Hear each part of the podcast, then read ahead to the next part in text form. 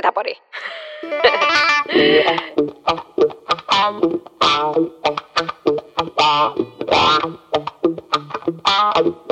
Zetapodi. Me oltiin tosi kiinnostuneita mun kavereitten kanssa näistä kaikista seksuaalivähemmistöistä ja tälleen. Ja me haluttiin ensinnäkin saada enemmän tietoa. Joten me päätin järjestää tämä ja me myös haluttiin niin kuin jakaa meidän mielipiteitä. Me haluttiin löytää tapa, millä me voidaan jakaa niin kuin meidän ajatuksia ja tietoa tästä. Ja me muutenkin oltiin nähty paljon tällaisia samanlaisia tilejä Instagramissa, joten siitä se lähti.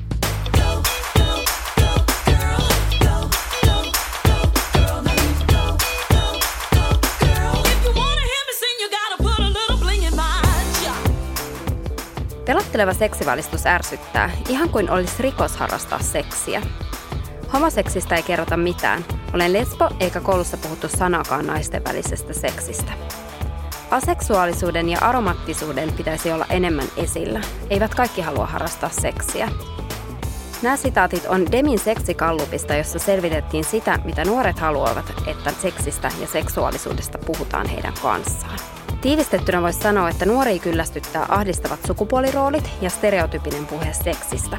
Sen tilalle kaivataan suoraa puhetta ja varsinkin muusta kuin heteroseksistä.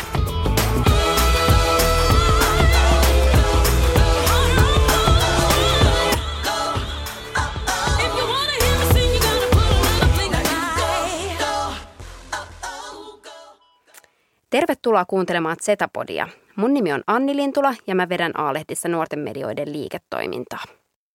Tänään me puhutaan täällä studiossa nuorista ja seksistä ja seksuaalikasvatuksesta. Ja puhutaan nyt erityisesti siitä näkökulmasta, että millaista keskustelua Z-sukupolvi ja nuoret itse kaipaisi seksin, seksuaalisuuden ja niin kuin sukupuolen ja sukupuoli-identiteetin ympäriltä. Täällä on tänään studiossa kaksi vierasta. Mulla on vieraana nuorisolääkäri Miila Halonen, joka on myös Demin asiantuntijalääkäri jo varmaan 10 vuoden takaa. Ja sitten myöhemmin keskusteluun liittyy 15-vuotias Anni Iikkanen, joka pyörittää Instagramissa Too Gay For You-nimistä yhteisöä. Mutta nyt ihan ensiksi tervetuloa studioon, Miila. Kiitos paljon. Ihanaa olla täällä. Tosi kiva, kun oot täällä. Hei, sä oot työskennellyt tosi pitkään nuorten parissa nimenomaan seksin ja seksuaalisuuteen liittyvästä näkökulmasta ja sä tapaat varmaan paljon sun työssä myös nuoria näiden teemojen parissa.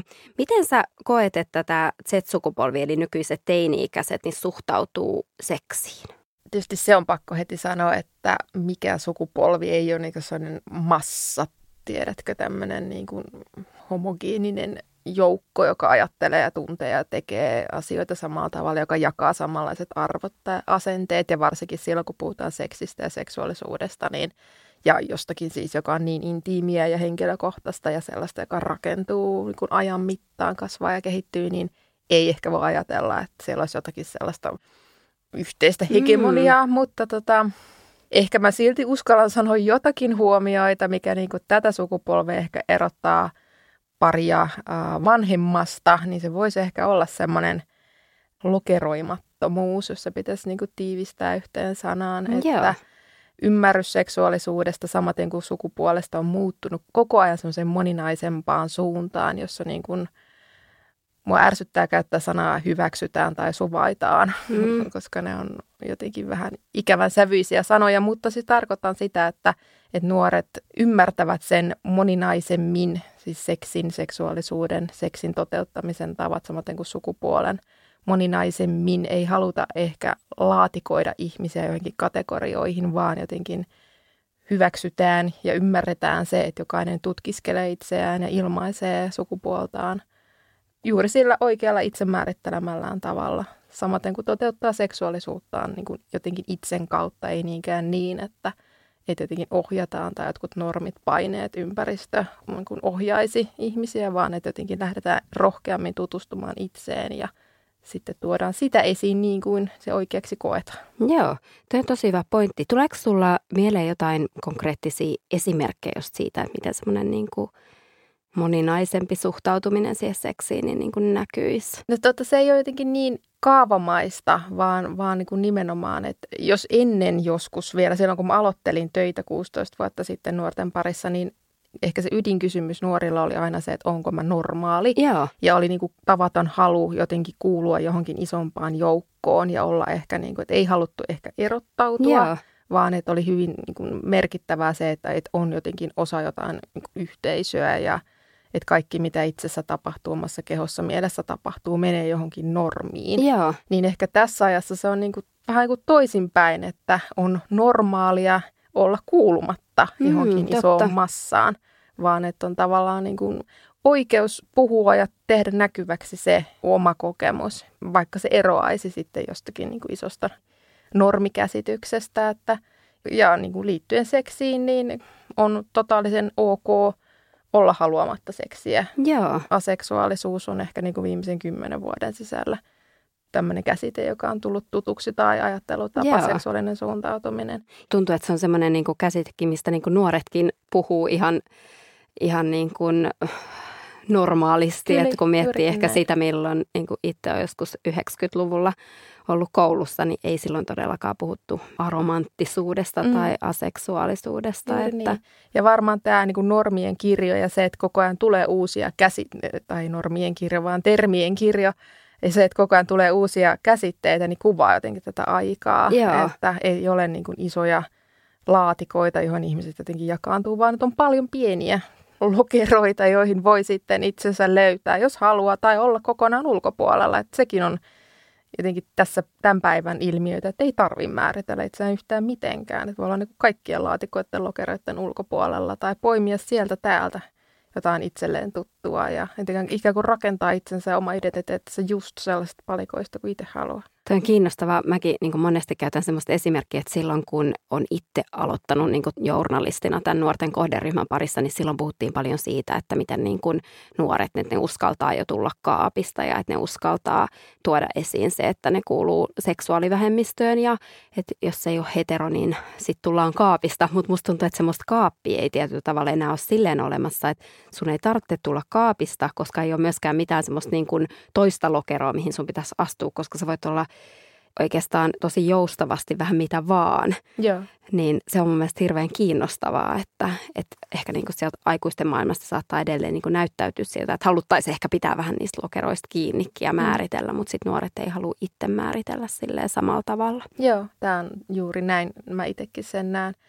Toki nyt sitten taas niin kuin paluu siihen, mitä aluksi sanoin, että Suomikin on iso maa ja tännekin mahtuu paljon erilaisia kulttuureita ja tapoja kun nähdä se, että miten rohkeasti voi puhua seksuaalisuudesta tai ilmentää itseään. Että ehkä niin kuin näissä isoissa etelän kaupungeissa tilanne on kovin toinen kuin sitten jossakin pienemmillä paikkakunnilla. Mutta joo, mä uskon, että on se suunta, joo, mihin ollaan menossa sitten varmaan niin kuin koko Suomessakin, joo, hitaasti. Mä oon törmännyt semmoiseen yhdysvaltalaistutkimukseen, jonka mukaan ainakin niin kuin Yhdysvalloista, niin siellä oli, että vain 2/3 nuorista määrittelee itsensä enää täysin heteroksi. Ja meillä on vähän samansuuntaisia tuloksia tullut meidän omissa kyselytutkimuksissa Demissä, että entistä useampi niin kuin tuntee jonkun tai on joku kaveri, joka kuuluu seksuaalivähemmistöön, tai sitten niin kuin itse kokee, että ei ainakaan voi sanoa, että on niin kuin täysin hetero, niin onko sulla tutkimustietoa tai kokemustietoa siitä, että onko se niin, että näistä asioista puhutaan enemmän, jolloin se tuntuu siltä, että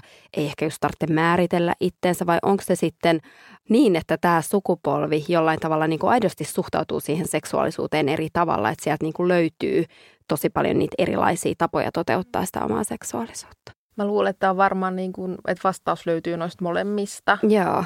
Että tietenkin se, että asioista puhutaan ja ollaan avoimempia, niin helpottaa sitten myöskin niinku sitä omaa sisäistä työskentelyä tai prosessia, kun pohtii sitä, että mikä mun oma seksuaalinen suuntautuminen on tai miten mä suhtaudun omaan sukupuoleeni.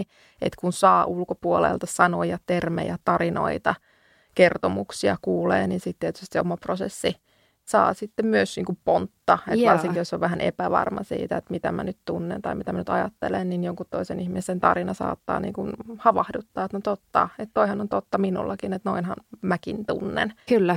Että varmaan tässä on vähän niinku kumpaisestakin asiasta kyse, että media niinku tavallaan mahdollistaa sen, että tarinoita kuullaan, niitä jaetaan. Ja sitten onhan sekin mahdollista, että nyt sitten tämä sukupolvi on ensimmäinen, joka on jotenkin avoimesti ja rehellisesti sitä, mitä on. Että että ei ole pakko pysyä kaapissa. Yhteiskunta ei kaapita, eli ei pakota ihmisiä elämään semmoisessa roolissa, joka ei ole totta.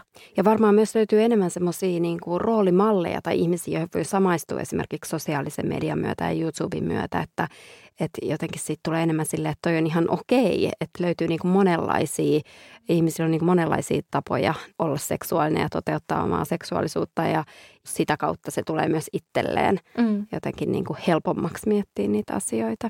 Kyllä. Zetapodi. Me toteutettiin Demissä keväällä tämmöinen jättikallup. Siinä oli teemana just seksi ja kysymyksiä siitä, miten erityisesti tytöt niin kokee, että millä tavalla niin kuin seksistä ja seksuaalisuudesta pitäisi heille esimerkiksi koulussa puhua.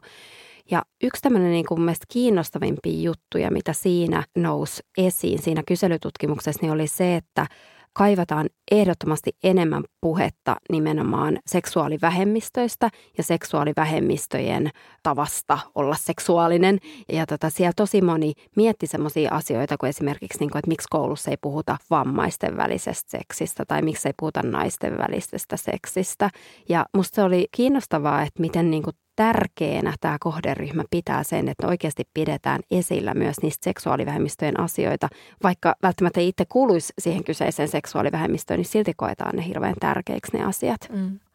Joo, ja samantyyppinen tulos on tullut esiin jossakin myös niin kuin esimerkiksi Väestöliiton tekemiskyselyissä. Tai tiedän, että Lukiolaisten liitto teki muutama vuosi sitten vähän samantyyppisen kyselyn lukiolaisten keskuudessa, missä pyydettiin heitä muistelemaan niin kuin peruskoulussa saatua seksuaaliopetusta ja minkälaisia arvoja ja asenteita se välitti. Ja sitten sai esittää siellä myös tämmöisiä ikään kuin parannusehdotuksia. Ja toi oli jotain, mikä sielläkin tuli. Joo. Että tavallaan oli niin kuin huoli siitä, että se opetus on liian tämmöistä heteronormatiivista. Joo. Tai että se sisältää tämmöisen vahvan hetero-olettaman ja että ylipäätään, niin kuin, että jos puhutaan ehkäisystä, niin se puhe on aina niin kuin suunnattu ikään kuin heteroille. Joo. Ja puhutaan raskauden ehkäisystä niin kuin ehkä ylimitoitetun paljon ja unohdetaan sitten ehkä vaikka seksitautien ehkäisy sit muilla kuin heteropareilla. Just tämmöisiä kommentteja tuolla kanssa tuli. Ja se on mun mielestä siis loistava asia ja kertoo niin kuin meidän nuorista tavattoman paljon asenteista arvoista. Ja niin kuin sanoit, että vaikka se tiedon puuttuminen sieltä kirjoista tai opetuksesta koskisi juuri itseä, että itse saisi ikään kuin kaiken sen, mitä tarvitsee, niin on silti niin kuin vahva tämmöinen solidaarinen huoli siitä, että jotkut eivät nyt saa sitä tietoa, että tämä ei ole oikein. Ja se on musta niin kuin mahtavaa. Näin juuri pitää toimia. Todellakin. Hyvä nuoret. Onko muita semmoisia teemoja, joita teidän jossain tutkimuksissa on noussut esiin tai mitä niinku sulla sit kohtaamisissa nuortenkaan nousee esiin, että mitkä asiat niinku siinä seksuaalikasvatuksessa ehkä herättää semmoista, että tämä ei mene nyt ihan silleen, kun me haluttaisiin, että tämä menisi tai että näistä asioista pitäisi puhua enemmän? No kyllä, kun nuorilta on kysytty, että mitä he tavallaan toivoisi, että seksuaalikasvatus pitäisi sisällään, niin kyllä siellä nousee esiin paljon tämmöisiä niin kuin tunteisiin ja tunteiden käsittelyyn liittyviä asioita. Että ihan siitä, että miten mä ilmaisen vaikka mun ihastukselleni mun tunteita. Tai että no miten kertoa rakkauden kohtelevista tunteista. Tai toisaalta, että miten voi erota oikein. Ikään kuin erota rakentavasti. Ja sitten ihan siihen niin kuin seksin tekemisen konkretiaan. Että tavallaan monilla nuorilla, ja tässä on ehkä nyt vähän toinen ruma yleistys, mutta varsinkin pojilla tai kispojilla, niin semmoinen valtavasti paineita siihen seksiin liittyen, ihan siihen seksin tekniikkaan tekemiseen liittyen. Ja siellä elää paljon tämmöisiä vanhoja niin maskuliinisuuden tämmöisiä stereotypioita ja normeja, että minkälainen pitäisi olla, että on hyvä rakastaja. Ja sitten näitä tehtäviä ikään kuin täyttääkseen tai kyetäkseen täyttämään, niin sitten tavallaan toivotaan, että saataisiin hyvin konkreettistakin tietoa sitten sieltä koulusta, että mitä se tarkoittaa. Mutta että toi on tosi hyvä just toi, mä tartun noihin paineisiin, koska nekin nousi tosi vahvasti tuossa meidän kyselyssä, että haluttaisiin, että puhuttaisiin niistä enemmän. Ja meillä kun oli vastaajin nimenomaan tyttöjä, niin siellä ehkä nousi tämmöiset niin kuin paineet saada orgasmia, niin kuin se ajatus siitä, että pitääkö kaikkien nyt saada siinä perinteisessä yhdynnässä orgasmia. Ja niin kuin toivottiin, että mediassa myös olisi erilaisia esimerkkejä siitä, että mitä se nautinto voi olla ja miten sitä nautintoa voisi saada, ettei se olisi jotenkin niin semmoinen stereotypisesti esitetty asia. Joo, juurikin näin. Mä jossain kohtaa vähän katoinkin tai pistin 2 tällaista isoa kyselytutkimusta ikään kuin keskustele keskenään. Toisaalta oli sellaisia juuri 8. luokalle meneviä, joilla oli siis edessä se koulun virallinen seksuaaliopetus. Ja sitten oli just nämä lukiolaiset, jotka miettivät ikään kuin taaksepäin, että mitä ne sai. Että oli ikään kuin ne nuorten odotukset ja sitten se realiteetti, että mitä tuli. Niin olihan siinä nimenomaan iso ristiriita tässä, että odotukset kohdistuivat nimenomaan, että puhuttuisi tunteista ja niistä ikään kuin vuorovaikutustaidoista ja sitten siitä nautinnosta.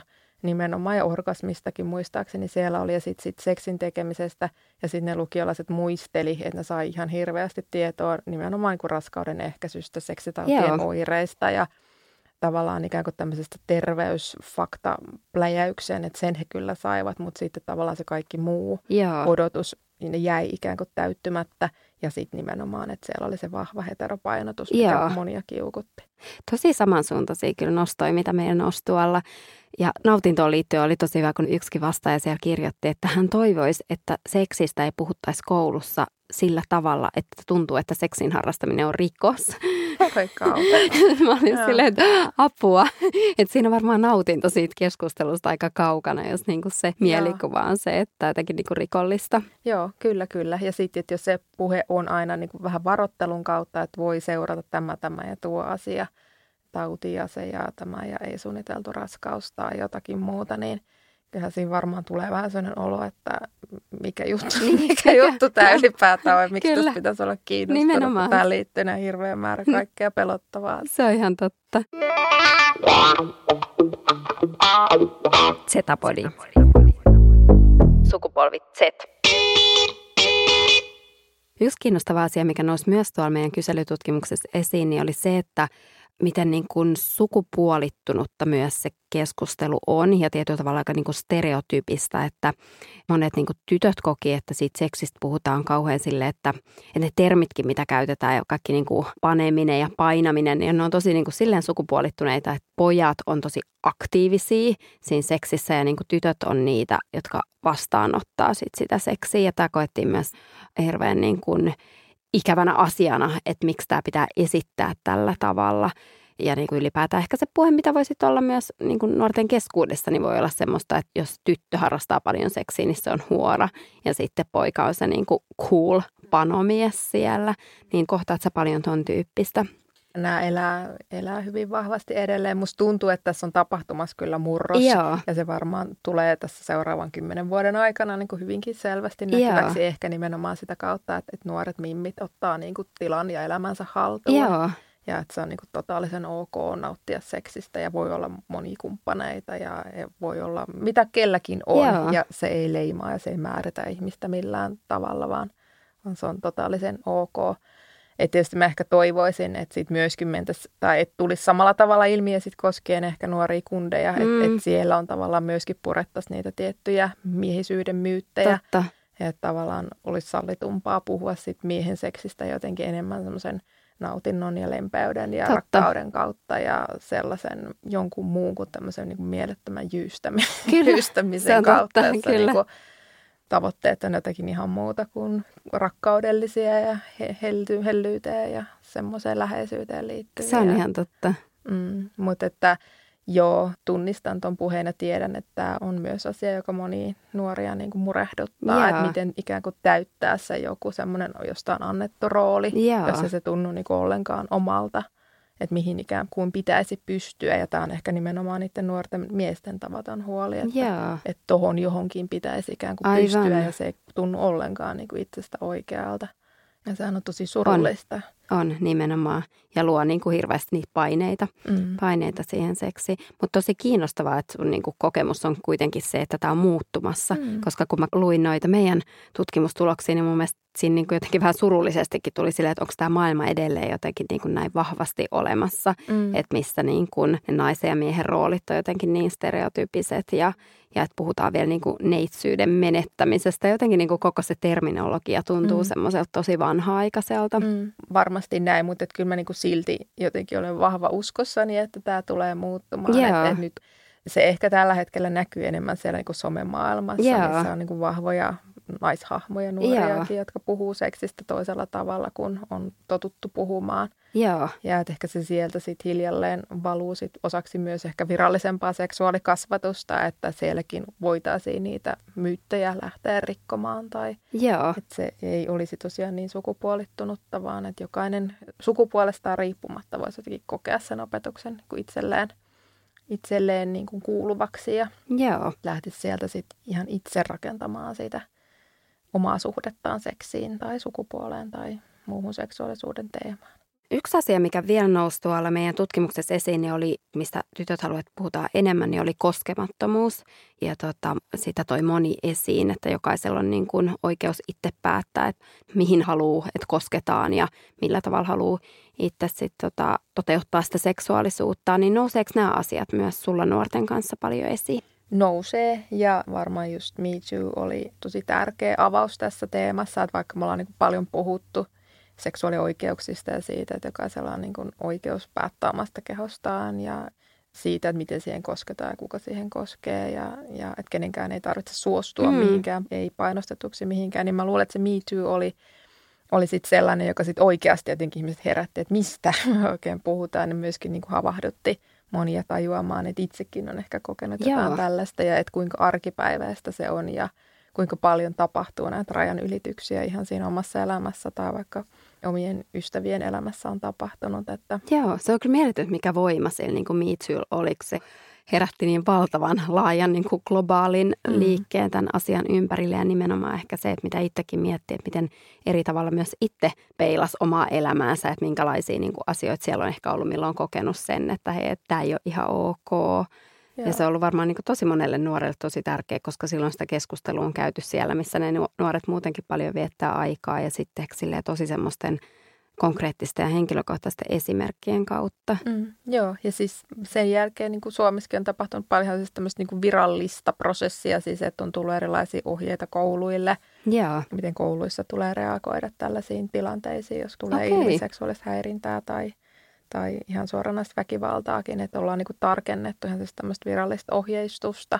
Joo. Ja muuten mä ajattelin, että no toivon toki, että Me Too ei ollut se, mikä sen sai käyntiin, että on tapahtunut muutenkin, mutta että tässä niin kuin ikään kuin muutaman vuoden sisällä on tapahtunut paljon.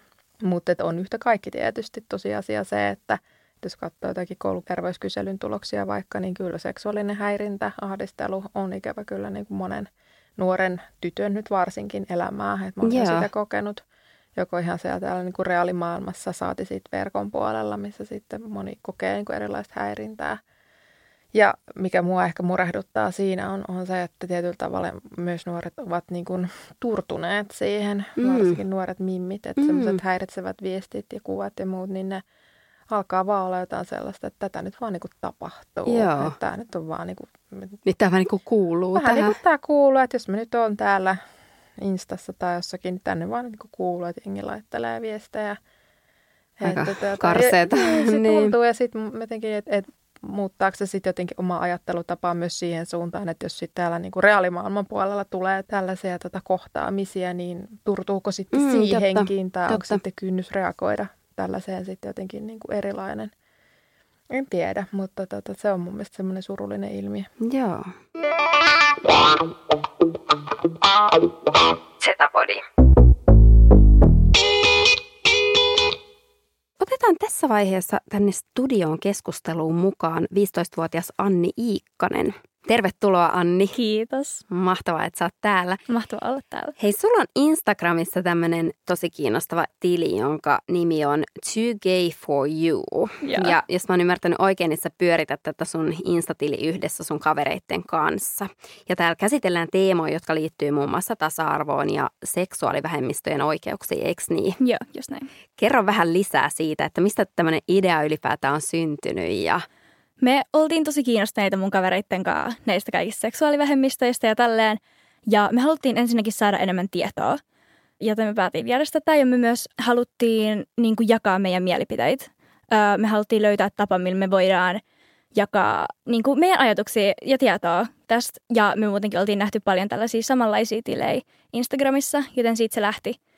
Ja myös ehkä vähän siksi, koska me haluttiin kuulla muiden tarinoita, jotka ei välttämättä silleen pystynyt tulla kaapista. Ja me haluttiin, että niillä on myös semmoinen ihmisiä, joille ne voi puhua ja kertoa niiden ajatuksia, vaikka ne ei pystyisi esim. Omille vanhemmille puhua niistä. Tosi kiinnostavaa. Kuinka paljon teillä on nyt siellä teidän yhteisössä seuraajia? Meillä on 1800. Ihan mahtava jengi. Ja te teette sinne säännöllisesti sisältöä. Joo. Ihan mahtavaa, että te pyritte olleen tosi aktiivisesti vaikuttamaan itse noihin teemoihin. Koet sä itse, että me puhuttiin tässä Miilan kanssa aikaisemmin siitä, että minkälaista niin kuin seksuaalikasvatus on tällä hetkellä koulussa. Ja tuolla meidän Demin kyselyssä nousi aika paljon esiin se, että haluttaisiin, että olisi enemmän keskustelua myös koulussa vähemmistöjen seksuaalisuudesta ja siihen liittyvistä asioista. Niin miten sä koet, että onko teillä koulussa tarpeeksi huomioitu se seksuaalikasvatuksessa? No siis ei. Mun mielestä vähemmistöt ei ole todellakaan huomioitu tarpeeksi. Meillä on suunnilleen pelkästään niin kuin naisen ja miehen välisestä seksistä puhuttu koulussa. Meillä on myös mainittu, että on pelkästään 3 seksuaalisuutta. Ja on siis sanottu, niin kuin ei ole sanottu mitään, että on nämä, vaan on sanottu, että on pelkästään nämä. Että ne on niin kuin hetero, homo ja biseksuaalisuus, joka on mun mielestä tosi silleen huono asia, koska esim. Aseksuaalisuus on tosi tärkeä niin kuin tietää nuorelle. No joo, kuulostaa vähän siltä, että se on aika semmoista, niin kuin, että ajatellaan tietyllä tavalla, että on niin kuin lokeroita ja vähän samalla tavalla kuin tuolla meidän tutkimuksessa nousi esiin se, että ehkä niin kuin sun ikäiset niin kokee, että se ei välttämättä ole se tapa, millä tavalla niin kuin pitäisi puhua. Onko jotain muita semmoisia asioita, mihin sä oot kiinnittänyt huomiota niin kuin koulussa, joko seksuaalikasvatuksessa tai ylipäätään, että mikä jotenkin niin kuin tuntuu siltä, että tämä ei ole ehkä se tapa, millä sun ikäiset haluaisi, että tästä asiasta puhutaan? No, meillä on aika hyvin kyllä kerrottu sillä ehkäisystä ja siitä, että molempien osapuolien pitää nauttia seksistä ja sillään. Okay. Meillä on ollut aika paljon sellaista, että pelkästään niin kuin opettaja puhuu. Okay. Mutta mun mielestä paras tapa on ehkä silleen keskustelun avulla. Silleen, että tosi vapaata keskustelua, tosi silleen mahdollisimman rentoa, koska sen avulla oppilaat myös uskaltaa niin kuin sanoa ääneen sellaisia kysymyksiä, mitä silleen ehkä vaivaa tai haluaa tietää seksistä. Että sellaista mahdollisimman vapaat keskustelua mun mielestä se on paras tapa puhua. Koetko sä, että sun ikäisten on helppo puhua seksuaalisuuteen liittyvistä asioista? Se mun mielestä riippuu tosi paljon ihmisestä. Joo. Mä luulen, että paremmin kuin ennen. Joo. Mutta se riippuu tosi paljon ihmisestä. On paljon ihmisiä, jotka ei tunne, että se on mukavaa puhua seksuaalisuudesta, mutta jotkut sitten haluaa puhua ja haluaa niin kuin kertoa mielipiteitä. Joo. Tuossa meidän tutkimuksessa myös nousi esiin se, että toivottiin myös, että seksikasvatuksessa, että siinä puhuttaisiin suoremmin ja puhuttaisiin niinku asioista niiden oikealla nimillä. Että joku toi esiin just siitä vahvasti, että tuntuu, että oppitunnilla se opettaja kiertelee ja kaartelee aiheen ympärillä, eikä uskalla niinku puhua suoraan. Niin onko sulla tuommoista kokemusta? Mulla ei itse asiassa ole. Okay. Me ollaan puhuttu Bilsan tunnilla enemmän ehkä seksistä kuin terveystiedon, ja meidän Bilsan opettaja on tosi sillään pätevä ja tosi avoin, jopa saattaa kertoa omia kokemuksia. Ihan totta, hei! Mahtavaa. Terveisiä teidän Bilsa-opettajalle. Kuulostaa tosi modernilta. Yeah. Hei, onko sulla jotain muita tapoja? Sulla on toi Insta-tili, millä sä pyrit viemään eteenpäin näitä teemoja, jotka liittyy niinku tasa-arvoon ja seksuaalivähemmistöjen oikeuksiin, mutta ootko sä tehnyt jotain muita tekoja tai asioita esimerkiksi koulussa, jolla sä oot halunnut vaikuttaa? Itse asiassa mä just koulussa, mä en ollut oikein tyytyväinen meidän seksuaaliopetukseen tuossa 8-luokalla, koska kertottiin vaan nämä 3 seksuaalista suuntaantumista. Niin mä menin puhumaan mun rehtorille asiasta ja kerroin tällaisesta järjestyksestä voi niinku varata sellaisen ihmisen, joka tulee kertoa kaikille enemmän vähemmistöistä. Joo. Mä tein tälleen. Ja sit mä siinä samalla sain unisex-vessat meidän kouluun. Oikeesti? Joo. Tuliko teille myös jostain järjestöstä puhumaan sitten? Joo, tuli. Se onnistui sitten. Okei, tosi kiva juttu. Tosi hyvä, mutta ihanaa, miten paljon sä oot niinku oikeasti myös itse vaikuttanut. Ja ilmeisesti myös saanut silleen ääntäs kuuluviin, että sä oot päässyt oikeasti niinku vaikuttamaan asioihin. Mitä sä ei toivoisit, että opettajat ja aikuiset pitäisi mielessä, kun ne puhuu nuorille tai nuorten kanssa? Toivottavasti ei pelkästään, että puhuisi nuorille, vaan nuorten kanssa, niin seksuaalisuudesta ja seksistä. Että kaikki on silleen erilaisia, että välttämättä niin kuin omat kokemukset ei silleen yhtään päde siihen nuoreen. Ja silleen mahdollisimman rennosti ja myös se, että pitää mielessä, että nuoret saa siis tosi helposti tietoa. Että niin kuin sun oma nuori saattaa tietää paljon enemmän, mitä se tietää, jopa niin kuin tosi varhaisessa iässä. Zetapodi. Sukupolvi Z. Seuraavan meillä olisi sitten Zetapodissa vuorossa 7 sekunnin haaste. Onko tämä haaste teille tuttu? Joo. Kyllä kai. Kyllä kai. Eli tämä on YouTubesta tuttu haaste, jossa on 7 sekuntia aikaa selittää sana. Ja nyt nämä sanat liittyy kaikki jollain tavalla nuoriin. Ja näitä käytetään erityisen paljon niin kuin sosiaalisessa mediassa, nuorten keskuudessa. Ja mä voin tässä niin kuin näyttää sekunteja. Ja nyt kun teitä on 2 täällä paikalla, niin te saatte molemmat arvata. Ja sit saa aina pisteen, kun arvaa. Ja mut sit 7 sekunnissa pitäisi ehtiä selittää se sana. Ensimmäinen sana on noob. Jollain tavalla huono tai tyhmä. No joo, ehkä se on vähän kielteinen termi. Vähän niin kuin aloittelija tai semmoinen, niin ettei vielä oikein osaa. Joo, mutta ehkä siinä on pikkasen semmoinen, niin kuin, että hei, että oot vielä vähän aloittelija. Joo. 0,5 pistettä Annille. Yes. Sitten seuraava sana, swag. No siis tämmöinen tyylikäs tai tämmöinen niin kuin, miten sitä nyt selittäisi? Haluatko se täydentää? No kyllä mä sanoisin niin kuin cool ja hienon näköinen. Joo, hyvä. Joo, itse varma, cool, tyylikäs. Molemmille piste. Yes. Yes. Sitten on vielä 3 sana. Squad. Ryhmä, niin kuin kaveriporukka. Hyvä, oikein. Niin pääs mukaan. Mä eikä sano, että tässä on vähän nyt niin kuin sulla epäreilu asetelma. Tämä oli ehkä epäreilu asetelma. Mun olisi pitänyt ehkä ottaa tänne jotain semmosia niin kuin alan termistöjä myös Miila sulle. Mä yritin. Mutta Miila sai nyt 1 pisteen ja Anni sai 2,5 pistettä. Jee, tosi hyvä. Zetapodi. Mahtavaa, kun kuuntelitte tämän jakson ja kiitos mahtaville vieraille, että olitte mukana täällä. Jos nyt vielä haluaisitte jollain tavalla kiteyttää jonkun lauseen tai asian, että mitä te haluatte tästä niin kuin seksuaaliteemasta tai seksiin liittyvistä aiheista ja nuorista erityisesti nostaa esiin, niin mikä se olisi? Mä ainakin ajattelen niin, että kun aika muuttuu ja ajat muuttuu, niin sitten myös niin kuin ehkä seksuaalikasvatuksen pitäisi muuttua. Ja tässä viisaus olisi varmaan siinä, mitä Annikin sanoi, että pitäisi kuunnella nuoria. Että pitäisi niin kuin tavallaan jotenkin nuoret edellä lähteä rakentamaan nyt sitten vaikka kouluihin sitä seksuaalikasvatusta tai koulun tiloja tai ihan mitä tahansa. Että elettäisiin tässä ajassa ja siinä nuoret on tietysti älyttömän hyvä pointti yhdessä nuorten kanssa, eikä pelkästään vaan niin kuin asiantuntijavoimin. Mitäs Anni, heräisikö sulla mitään? Semmoista voi olla ihan niin kuin toivekin. No ensinnäkin mä oon todella samaa mieltä.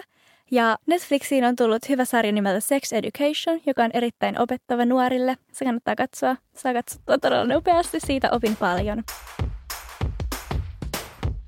Kiitos kun kuuntelit tämän jakson. Kuuntele myös aikaisemmat Zetapodin jaksot suosituimmista podcast-palveluista. Sä voit myös tilata meidän uusimman uutiskirjeen Zetapostin. Se on uutiskirja sukupolvesta Z ja se sukeltaa sosiaalisen median kiinnostavimpiin ilmiöihin ja paljastaa nuorisokulttuurin nousevat trendit. Uutiskirje voi tilata osoitteesta zetaposti.a-lehdet.fi.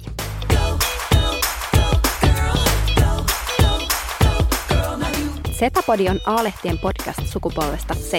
Kuuntele Zetapodi, niin tiedät, miten maailma muuttuu nuorten mukana. Anna myös palautetta ja osallistu keskusteluun somessa #Zetapodi.